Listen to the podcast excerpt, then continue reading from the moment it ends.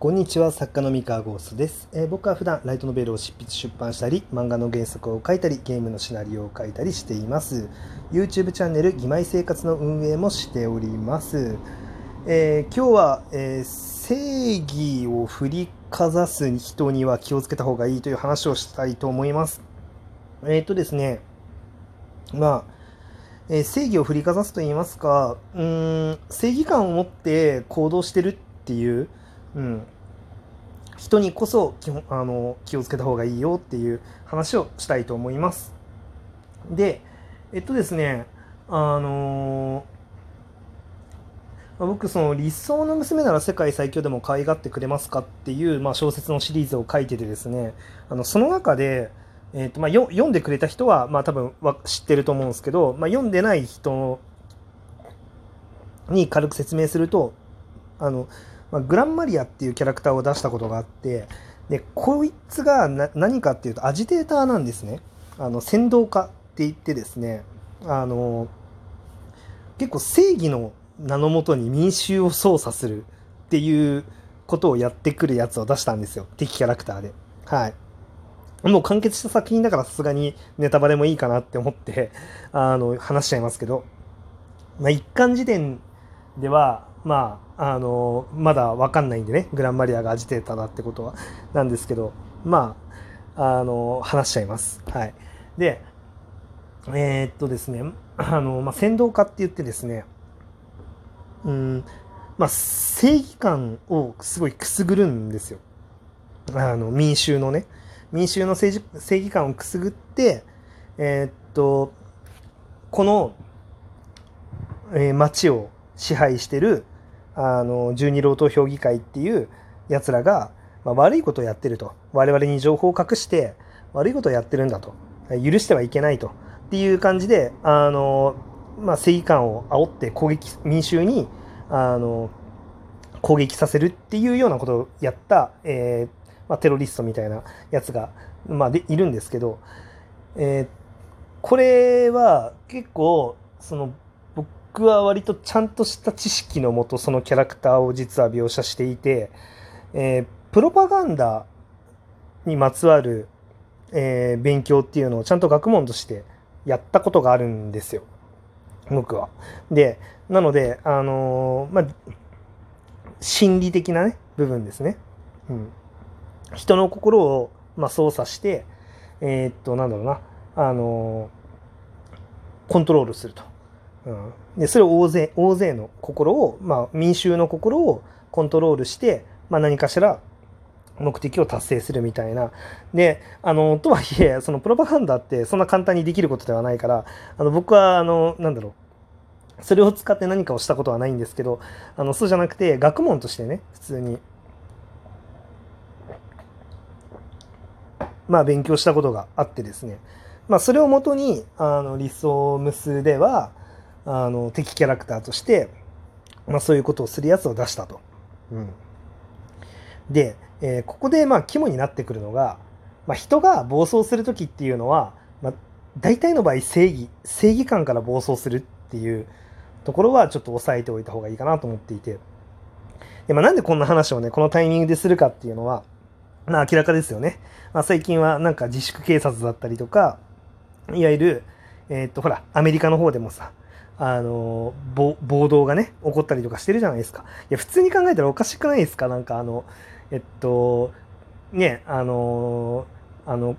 黒人を不当にあの捕まえる時になんか殺しちゃったっていうなんか警察官がいてそれに対して抗議すると。あの人種差別だっつって抗議するって言ってそこまではいいですよ。そこまではいいけどあの店の中に略奪ねしに入ったりとかあの行動とかどう考えても正当性ないじゃないですか。ないんですよ全く。なんだけど、まあ、あのどさくさに紛れてそういうことをやる人がいたりとか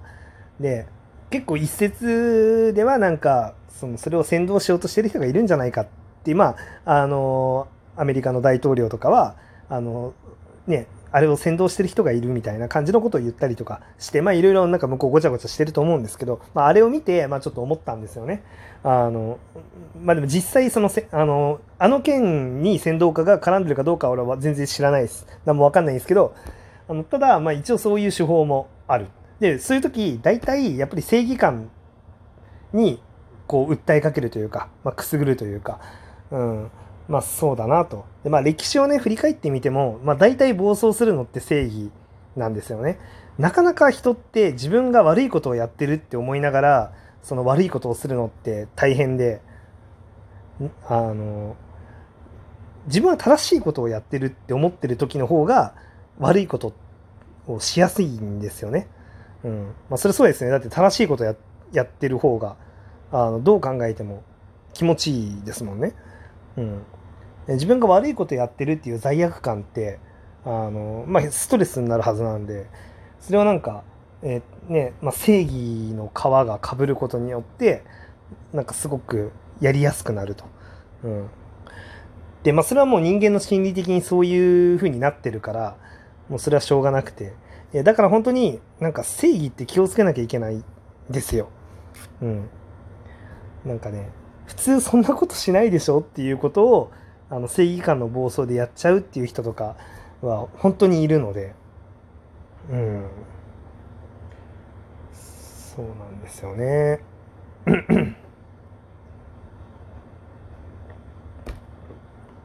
うん。なのでもしあのー、まあ周りになんかものすごく正義を振りかざしてるような発言をしたりとかしてる人がいたらちょっと、ちょっとだけ気をつけた方がいいですね。うん。あの、なんかね、僕はすごく警戒しちゃいますね。例えばなんか何かに対してすごく許せないっていう言葉を使ったりとか、うん、うん、してると、まあ本当にね、えっと、まあ、切り分けが必要で、あのー、その人本人が何かしらの具体的な危害っていうのを加えられてる状態で、その人がその危害を加えた人間に対して許せないって言ってるのは、これはもう当然ですよね。これ当たり前だと思うんですよ。なそうじゃなくて、えー、っとですね、本人には何も危害が加わってない状態。うん。で、他の人が何かをしていて、でその影響は特にその人にはないっていう、うん。直接関係ないにもかかわらず、あの人があんなことをやっているのは許せないみたいな感じのことを言っている人がいたら、まあ、ちょっとだけ、あの、警戒心、警戒レベルっていうのをちょっと上げて接した方がいいかなっていう気がします。はい。あの、いや、そうなんですよ。うん、なんかね、これは何だろう。まあ、その、政治的なね、あの話っていうのは、まあ、置いといて、今回別に僕政治の話したいわけじゃないんで、そうじゃなくて、例えばね、これがさ、えー、っと、仕事とか学校とかでもいいんですよ。仕事とか学校とかでもいいんですけど、例えば、そうだな、うーんと、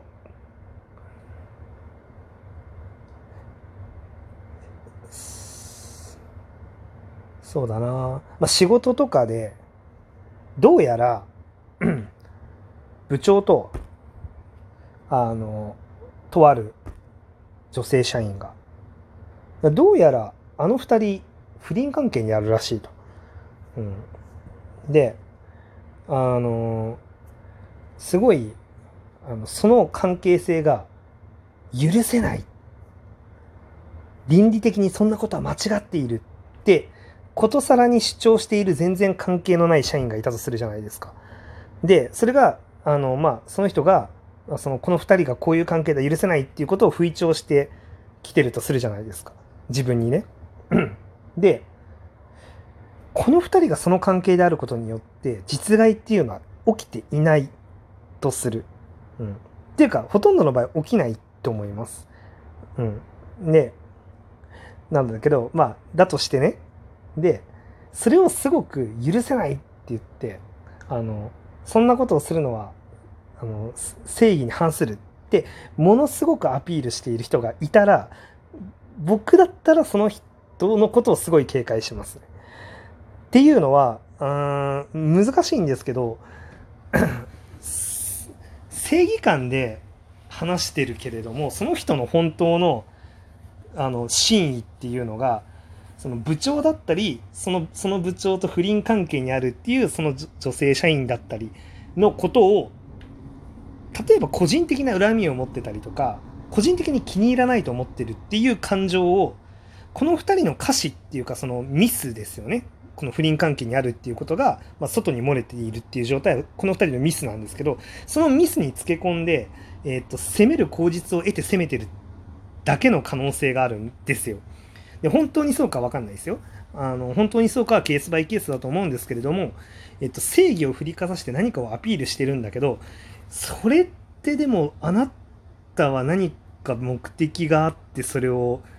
糾弾しようとしてませんかっていうふうにやっぱ僕はなんか思っちゃうんですよ。で実際そうであるって場合もあるんでなのでこうすごいなんだろうな正義を煽ってる人に同調しちゃった時に結構取り返しをのつかないそのトラブルに巻き込まれたりとかすることもあるんですよね。結局例えばこの2人の関係っていうのは実は何の問題もなかったというかその不倫関係なんて実は本当はなかったと。なのに不意調しちゃったらもうそれ名誉毀損じゃないですか完全に。